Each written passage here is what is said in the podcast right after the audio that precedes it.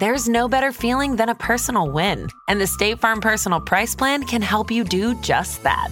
Talk to a State Farm agent today to learn how you can bundle and save with the Personal Price Plan. Like a good neighbor, State Farm is there. Prices are based on rating plans that vary by state. Coverage options are selected by the customer. Availability, amount of discounts and savings, and eligibility vary by state. Due to the graphic nature of this murder case, listener discretion is advised. This episode includes dramatizations and discussions of murder and assault that some people may find offensive. We advise extreme caution for children under thirteen.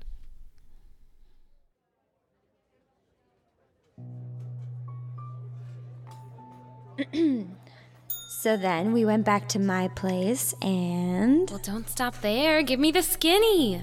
What if someone hears us? Since when do you care about being overheard? Fair enough. Tell you what, how about I show you how good he was instead? Wait, what is that? A journal? This is how I keep track of everyone. They get a score, one to ten. And he was, let's see. Uh, a four? With that body? He may have the body, but he doesn't know how to use it. Good thing his fans don't know that. Maybe they will someday. I'm thinking about writing a book. Christa, you date celebrities, politicians. What if they don't want their secrets getting out? Well, they'll just have to deal with it. You don't think someone might come after you? I'll be fine. Maybe you should brush up on your karate. You worry too much. I can take care of myself. Well, catch you on the flip side. Christa, promise me you'll be careful. I promise.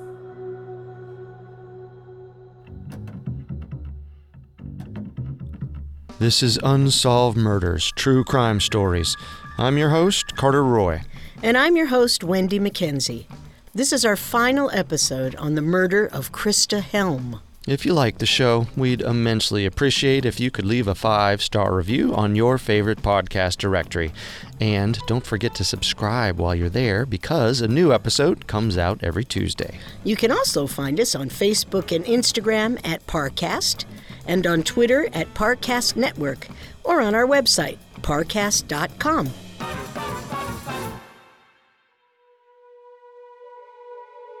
In recent years, we've seen the rise of a new kind of celebrity. Women famous just for being famous.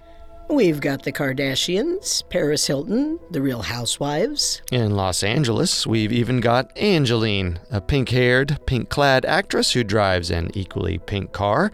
She's famous for wanting to be famous. In the nineteen seventies, a decade before Angeline's boyfriend plastered her face on the billboards all over L A in a bid to win her fame, an aspiring actress named Christa Helm arrived in the City of Angels. twenty-seven-year-old Christa wanted to be famous more than anything. Sadly, she became famous for being brutally stabbed and bludgeoned to death in the streets of West Hollywood on February twelfth, nineteen seventy-seven. Christa Helm moved to Hollywood in nineteen seventy-five, leaving her young daughter Nicole behind on the East Coast so she could pursue dreams of stardom. Nicole had a dream of her own. Christa had made her daughter a solemn promise that she would bring Nicole to live with her when she turned ten. Happy tenth birthday, Nicole! You're going to love living at my mansion in the hills. The two of us are just going to have so much fun together. Christa hoped to create a better life for herself and Nicole, but she wasn't having an easy time in Hollywood. She wanted to be a leading lady, but she was only able to get bit parts in Wonder Woman and Starsky and Hutch. So Christa looked for another way to become famous. If she couldn't make it as an actor, maybe she could make it as a singer. She tried her hand at recording an album in the winter of nineteen seventy-six. But the recording ended in disaster after Christa became romantically involved with several of the musicians. Christa ended up having a falling out with both of her backup singers, Debbie Danilo and Patty Collins. And even after all that turmoil, nothing ever came of Christa's recording. By February of nineteen seventy-seven, twenty-seven-year-old Christa was no closer to achieving her dreams of stardom as an actress or a singer.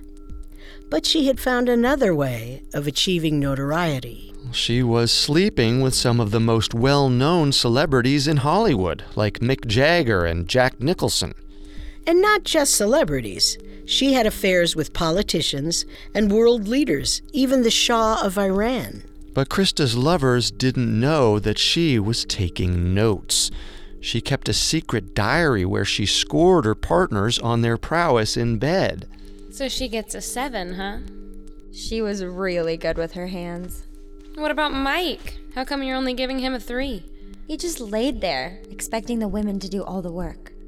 Typical. Trust me, a three is being generous. But Christa wasn't just keeping a journal.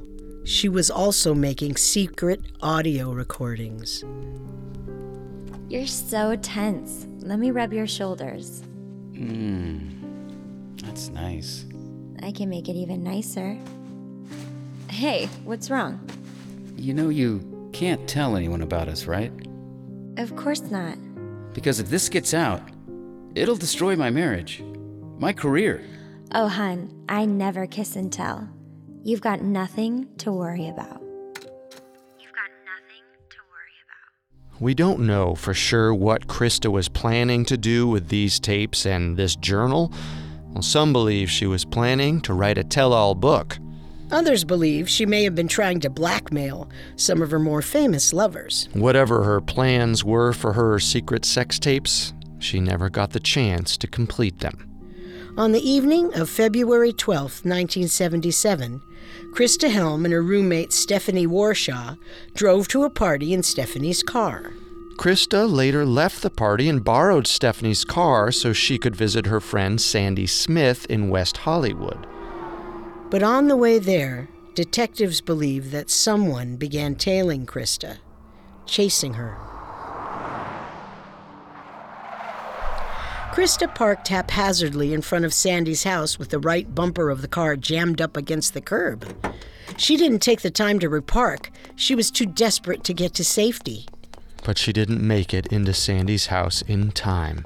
Her killer viciously attacked her in the street. Christa was trained in karate and used to work at a karate studio. She tried to defend herself, but she couldn't get away from her murderer. Christa's killer bludgeoned her and stabbed her twenty-three times, plunging a heavy-duty hunting knife into her back, her chest, her neck, and her head. A young West Hollywood resident heard her scream and thought he was hearing a dying cat. He grabbed a weapon and ran out into the yard, but never went all the way into the street. Which means that he just missed the chance to catch Christa's killer in the act. The murderer fled the scene, leaving Christa to die in the street with her body half hidden under Stephanie's car. Detectives initially mistook the dead women for Stephanie before realizing that the murder victim was Christa Helm. Back on the East Coast, Christa's daughter, Nicole, was told by her Vermont nanny that week that her mother died in a car accident. She was devastated to learn from a friend the next day at school that Christa had been brutally murdered. The beautiful life she had imagined with her mother was ripped away from her in an instant. Meanwhile, on the West Coast, detectives had a mystery on their hands. Who killed Christa Helm? And why did they do it? There were plenty of people who had reasons to want Christa dead, and there were some very suspicious circumstances surrounding her murder. Christa was killed right outside her friend Sandy's house, while he was in the middle of throwing a party. When detectives questioned him, he claimed that he slept through her murder and heard nothing. Yet a neighbor further down the street from Sandy clearly heard Christa's dying screams. Detective Tom Harris notes, "The strange thing was, is there were other people coming and going at his house that same night. And the person that discovered her was going to Sandy's house." Detective Larry Brandenburg also felt that Sandy's claim of being asleep made little sense. He explains, "We kind of doubted that Sandy Smith was really asleep at one o'clock in the morning. He was a party animal. He had parties at his house all the time, and it just didn't fit Sandy's lifestyle." Despite Sandy's odd statements to detectives, they were unable to get any additional information out of him, and he denied any connection to Christa's murder. Nevertheless, they soon settled on a possible suspect. You see, Christa wasn't the only actor who'd been violently murdered in West Hollywood. On February twelfth, nineteen seventy-six, one year to the day before Christa's murder, an actor named Sal Mineo was walking down the streets of that exact same West Hollywood neighborhood. Sal was most well known for his role as young Plato in Rebel Without a Cause, and he had received two Academy Award nominations for Best Supporting Actor before his career stalled in the nineteen sixties. By nineteen seventy-six, his career was just starting to make a comeback, until he was attacked in the alley behind his West Hollywood apartment. Give me your wallet. Hey, man, calm down. You don't need to point that at me. I said give me your damn money. Hurry up. Okay, okay, just g- give me a sec. Uh, um... I don't have time for this. Hey, wait! Don't... Sal Mineo's killer stabbed him in the heart. Detectives couldn't help but notice the similarities between Sal's and Christa's murders. Both happened one year apart on the exact same day. Both victims were young actors killed with a knife. And both victims were killed in the exact same West Hollywood neighborhood. Perhaps Christa's killer and Sal's killer were one and the same. Unfortunately, there are some holes in this theory. A pizza delivery man and robber named Lionel Williams was convicted of Sal Mineo's murder in March of nineteen seventy-nine. Police believed it wasn't possible for Lionel to have killed Christa Helm because he was in prison in Michigan on February twelfth, nineteen seventy-seven, when Christa was killed. So they didn't interrogate him about Christa's death. It wasn't until thirty years later that the new cold case detectives realized the original detectives were wrong. Lionel wasn't arrested in Michigan until after Christa was killed, which means he could have potentially been in L A on the day that she died. So, does this mean that Christa was murdered in a simple robbery gone wrong? After all, her purse was missing from the crime scene. Maybe the killer just wanted her money. There are still some problems with this theory. Christa's purse contained something far more important than her wallet. It held her secret diary, which hasn't been seen since the night of her murder. A robber probably wouldn't bother to take a heavy journal with him if he just wanted Christa's money. And there's another problem with the robber theory. Christa was bludgeoned and stabbed twenty-three times. A robber wouldn't waste time stabbing his victim over and over. He would want to get the money and run.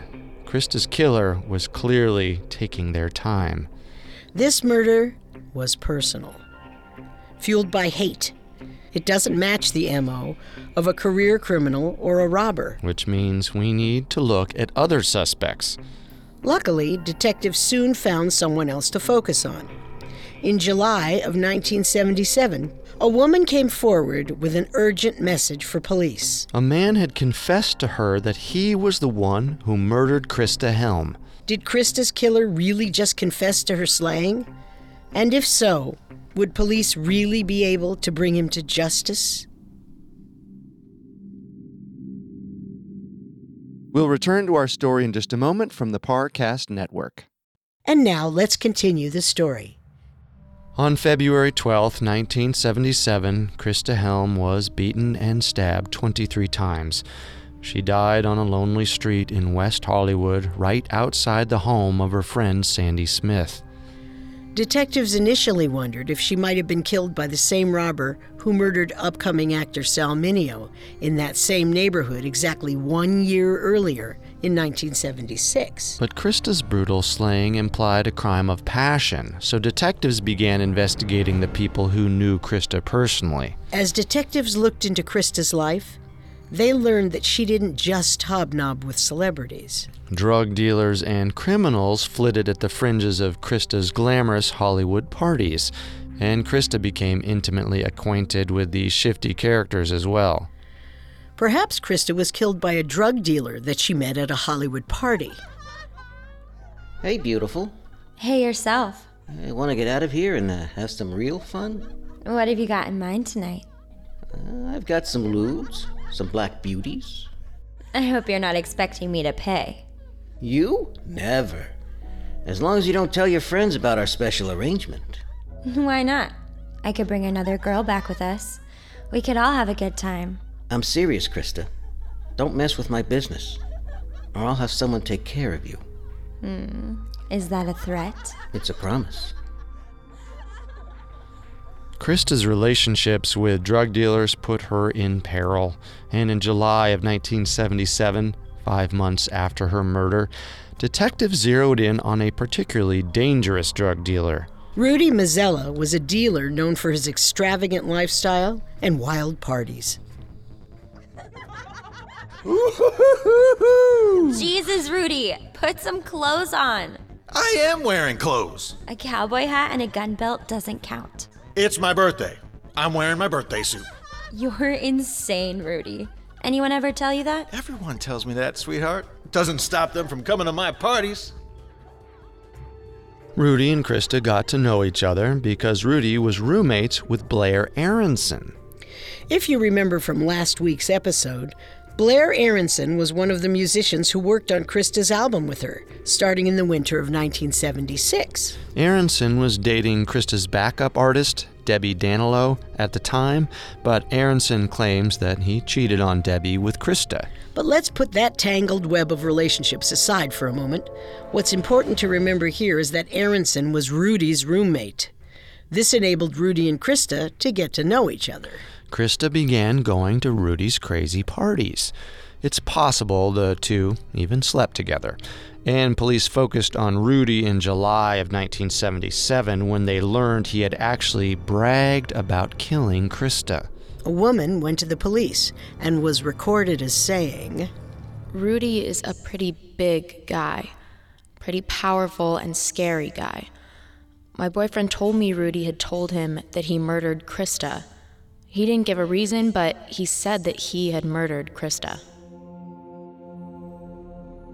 Did Rudy Mazzella murder Christa Helm? And if so, what was his motive?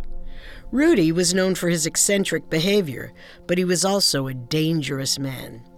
He kept a supply of guns and knives, and he terrified the women in his life. Perhaps Rudy grew possessive of Christa and jealous of her many lovers. Rudy? How long have you been following me? How long have you been cheating on me? What are you talking about? You know we're not exclusive. I don't want you seeing anyone else. You hear me? So you can sleep with whoever you want, but I'm supposed to just be your meek little girlfriend? I don't think so. Don't you talk back to me. Or what? What are you going to do? But detectives learned of another possible reason why Rudy may have murdered Christa. There was a rumor that Rudy asked Christa to hold on to half a million dollars worth of cocaine for him. But then some of it went missing. What did you do with it, Christa? Snort it? Sell it? I don't know what you're talking about. Like hell you don't! Jesus, Rudy, calm down. No one steals from me, Christa. No one. Either you pay me back for my missing cocaine, or you face the consequences. So we've seemingly got our killer. Rudy Mazzella murdered Christa Helm, either out of jealousy or due to a drug deal gone wrong. He even confessed to the murder. Mm, not so fast. I barely even knew Christa Helm. I sure as hell didn't kill her. That's not what you've been telling your friends. I don't know what you're talking about. Oh, stop playing games, Rudy. Your friend already told us everything. You're making all this up, trying to frame me. As a matter of fact, we've got your friend's interview on record. You're just digging yourself into a deeper hole by lying. I didn't kill her! Oh, yeah? So where were you on the evening of February twelfth? I was at home with my roommate Blair. The whole night? Yeah. Ask him if you don't believe me. Oh, we will. When detectives eventually questioned Blair Aronson about Rudy's alibi, he confirmed that Rudy had been at home with him on the night of Christa's murder. And Aronson continued to vouch for Rudy when detectives questioned him thirty years later in the early two thousands. Beyond Rudy's alleged confession, there's nothing linking him to Christa's murder. And Rudy Mazzella has passed away, taking any secrets about Christa's death with him to the grave. Which means we need to look at other potential suspects. One of the most darkly intriguing possibilities is that Christa was murdered by one of her famous lovers. Remember, Christa was scoring her celebrity lovers in a diary. And she was also making secret audio recordings of their time together in the bedroom. She may have been planning to write a book about her sexual adventures, or she may have been keeping the records in case someone tried to blackmail her, or in case there was someone she wanted to blackmail. If one of Christa's celebrity lovers found out about the tapes and the journal, he likely would have felt betrayed and furious. Hey there, I've been waiting. What, what's with that look on your face? Is it true? Have you been recording us? Well, I... Where is it? Oh my God! It's not what you think. You've been recording us the entire time? You were even going to record tonight. They're just for me. I like playing them when I'm alone. Thinking about you really turns me on. You think I'm stupid? How much were you planning to sell them for? I wasn't going to sell them. Name your price. I'll buy them from you, right now. Maybe I don't want to sell them. Especially not to someone who treats me like this. This is your last chance. Give me all the tapes right now. You can take the money and get the hell out of my town. How about you get the hell out of my apartment? Oh, you're gonna regret this, Christa. Both Christa's diary and most of her sex tapes went missing after her murder. Perhaps they were taken by her killer. Christa was dating a lot of powerful politicians and celebrities. Could one of them have murdered her to stop her from releasing the tapes? It's certainly a strong motive. It also matches the violent, emotional nature of Christa's murder. It's easy to imagine a betrayed celebrity feeling angry enough to stab Christa over twenty times. Christa was clearly worried that someone powerful was angry with her. Shortly before her death, she sent her close friend Darlene a postcard with an ominous message. Dar, I am in way over my head here. Darlene and Christa's other friends worried that one of her well-connected lovers might kill her if they found out about the diary or the sex tapes. But detectives working the case after Christa's murder in nineteen seventy-seven were never able to find evidence connecting one of her famous lovers to her slaying. They also weren't able to find any trace of the diary or most of the tapes. If detectives could find the sex tapes, they might be able to narrow down which of Christa's famous lovers could have been responsible for her death. Detectives wondered if perhaps one of Christa's friends hid the tapes in an effort to protect her secrets. After all, they found no sign of the missing sex tapes for decades. Finally, thirty years after Christa Helm's murder in February of nineteen seventy-seven, Christa's daughter Nicole begged homicide detectives at L A County Sheriff's Office to take another look at her mother's murder. In the early two thousands, cold case detectives Larry Brandenburg and Tom Harris were assigned to Christa's case. As the two detectives began re-interviewing witnesses, they uncovered shocking new evidence: the possible location of the sex tapes. Perhaps detectives finally had the clues they needed to catch Christa's killer.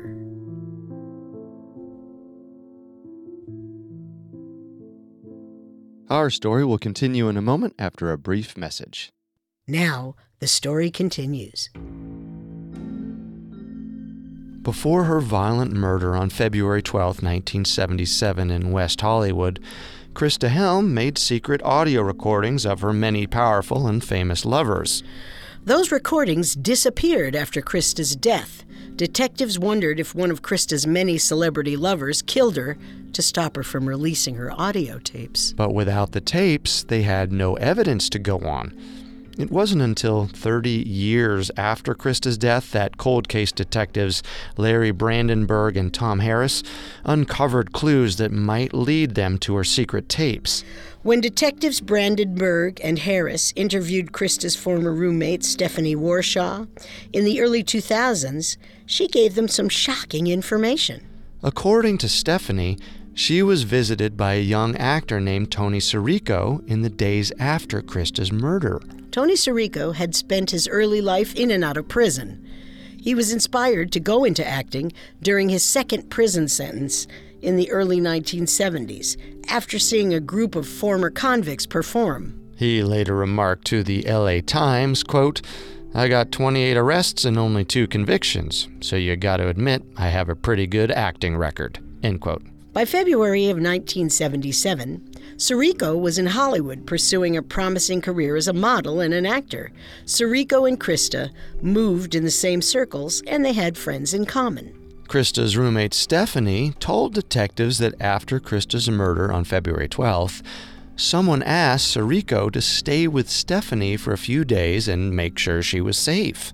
And it was while he was staying over that Stephanie spotted Sirico sneaking Christa's furs out of the apartment. Even stranger, she saw him take Christa's audio tapes. Detectives Harris and Brandenburg were eager to interview Sirico as a witness, hoping to garner more clues about the tapes and Christa's murder. They spoke to Sirico in two thousand six. At this point, Sirico was a successful actor, famous for his role as Paulie Walnuts in The Sopranos. Unfortunately, Sirico didn't have much to say that could help the detectives. He initially told them that he didn't remember Christa or Stephanie at all. He also insisted he never visited Christa's apartment. And when detectives tried to learn where Sirico was on the night of Christa's murder, Sirico's lawyer quickly ended their interview. The detectives made it clear that Sirico wasn't a suspect, but his lawyer didn't want the interview to continue regardless. So the detectives were seemingly at a dead end in their search for Christa's sex tapes and whatever clues they might hold about her killer. But then, detectives finally uncovered most of Christa's possessions in a place they hadn't expected. Her fur coats, jewelry, and furniture had been hidden away at the home of her good friend, Lenny Barron. Detectives theorized that Lenny asked Sirico to take Christa's things in a misguided effort to help Christa save face. And they believe it's possible that Lenny was the one who hid Christa's missing tapes and diary after her murder. Lenny, this is crazy. What do you mean? I'm protecting Christa. By stealing all her stuff? What if her kids want some of her things? We've got bigger concerns. Christa isn't the only one I'm protecting, you know. I guess we don't want reporters finding this diary. Or the tapes. You don't think police should hear these tapes at least? Why? So they can laugh at her? Christa was a beautiful soul and she doesn't deserve to be remembered for these stupid tapes. And it's not just reporters or the police I'm worried about here. You think the killer might? No one else is going to get hurt. I'm gonna make sure of that. What are you doing? Burning them. Unfortunately, Lenny Barron passed away in two thousand three, which means we may never know for sure what happened to most of Christa's tapes. Detectives do have a few of Christa's tapes in their possession, but none of those tapes have implicated any of Christa's famous lovers. So while it was certainly possible that Christa was murdered by a celebrity, detectives needed to pursue other angles. Luckily, thirty years after Christa's murder in February of nineteen seventy-seven, cold case detectives were able to dig up a piece of hard evidence that pointed them in a whole new direction. The original detectives had preserved one of Christa's fingernails. And under Christa's fingernail, Harris and Brandenburg found D N A. Female D N A. Christa could have gotten this D N A under her fingernail in a variety of ways. Perhaps she brushed against a woman at the Hollywood party she attended on the night of her murder. Or maybe she slept with one of her female lovers earlier in the day. Or perhaps Christa got that D N A under her fingernail while trying to defend herself from her murderer. Was Christa's killer a woman? It's certainly possible. There were a lot of women who had reason to hate Christa. Christa had no qualms about sleeping with men in committed relationships. Maybe she pushed a betrayed wife or a girlfriend too far.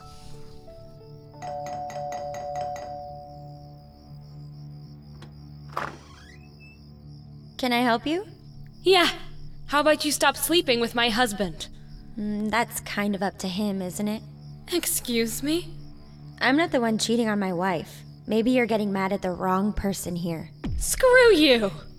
I'm open to it if you are.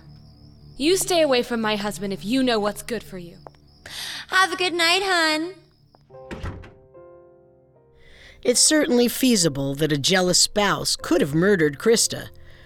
But there's no evidence linking the spouse or girlfriend of any of Christa's lovers to her murder. Well, Christa's female killer could have also been one of her lovers. Christa slept with both men and women. She could have made someone of either gender jealous.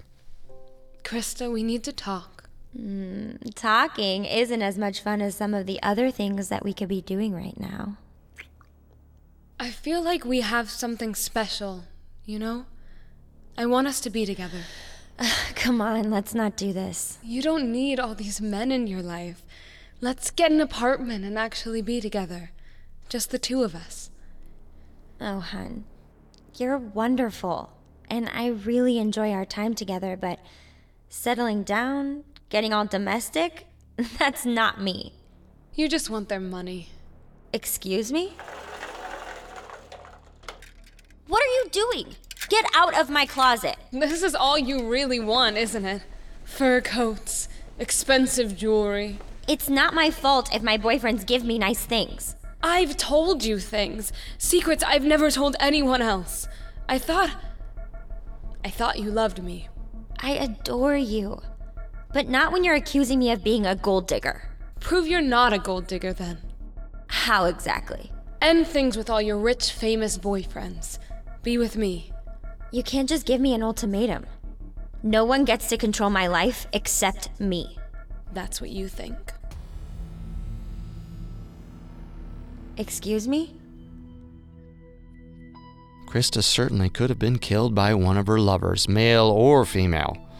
She had defensive wounds on her body. Christa could have gotten the female killer's D N A under her fingernails while attempting to fend off the fatal stabbing. With the female D N A in hand, detectives Brandenburg and Harris decided to look into the women in Christa's life.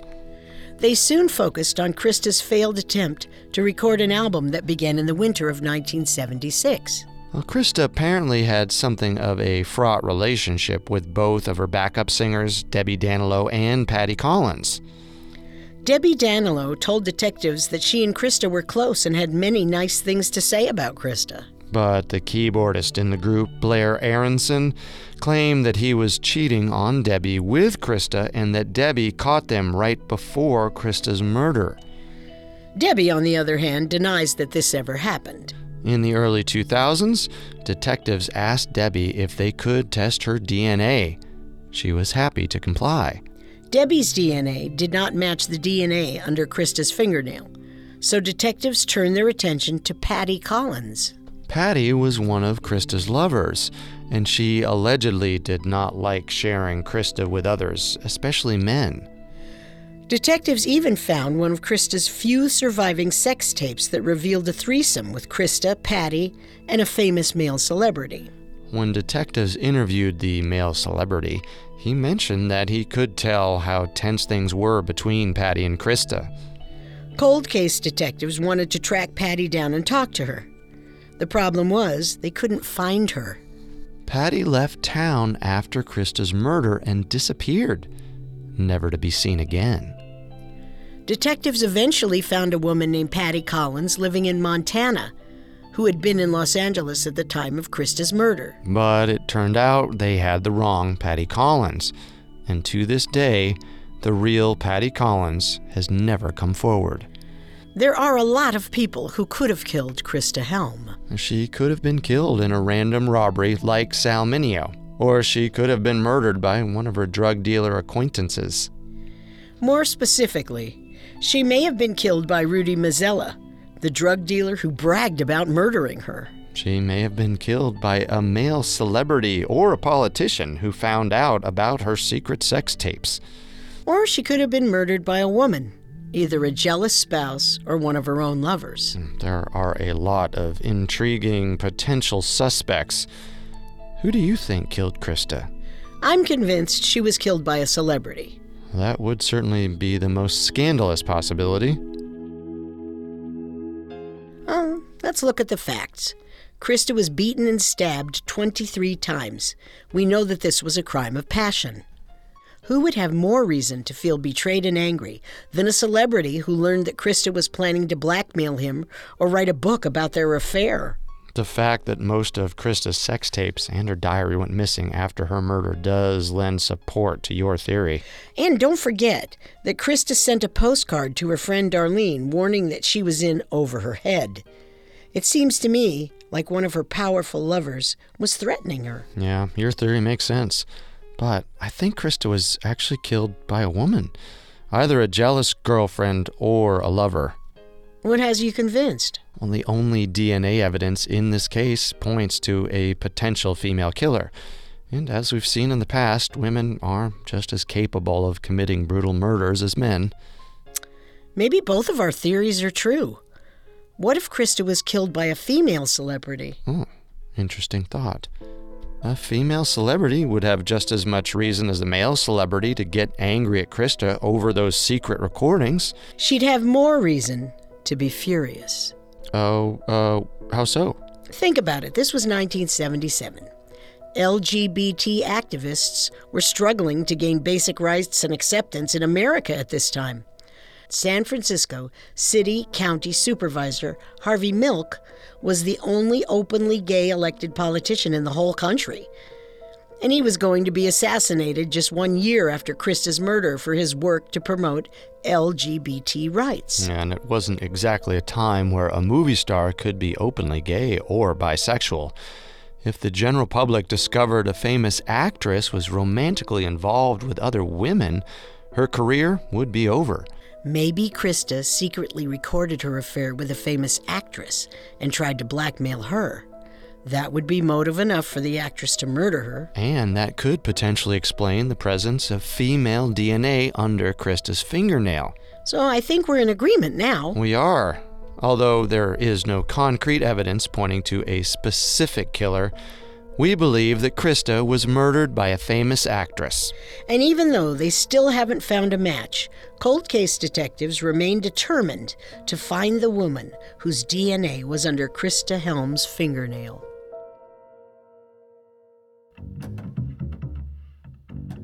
Don't forget to subscribe to Unsolved Murders on Apple Podcasts, Stitcher, TuneIn, Google Play, Spotify, or any other podcast directory. If you like what you hear, leave a five-star review or tell us what you think. On social media, we are on Facebook and Instagram as at Parcast and Twitter at Parcast Network. It seems simple, but it really helps our show. A new episode comes out every Tuesday. Thank you so much for listening. We'll see you next time. If we live till next time. Unsolved Murders True Crime Stories was created by Max Cutler and developed by Ron Cutler. It is a production of Cutler Media and is part of the Parcast Network. It is produced by Max and Ron Cutler, sound design by Kenny Hobbs, with production assistance by Ron Shapiro and Paul Muller. Additional production assistance by Maggie Admire and Carly Madden. Unsolved Murders is written by Joshua Sky and stars Carter Roy and Wendy McKenzie. The amazing cast of voice actors includes, by alphabetical order, Mike Capozzi, Jerry Courtney Austin, Kimberly Holland, Nick Massou, and Steve Pinto.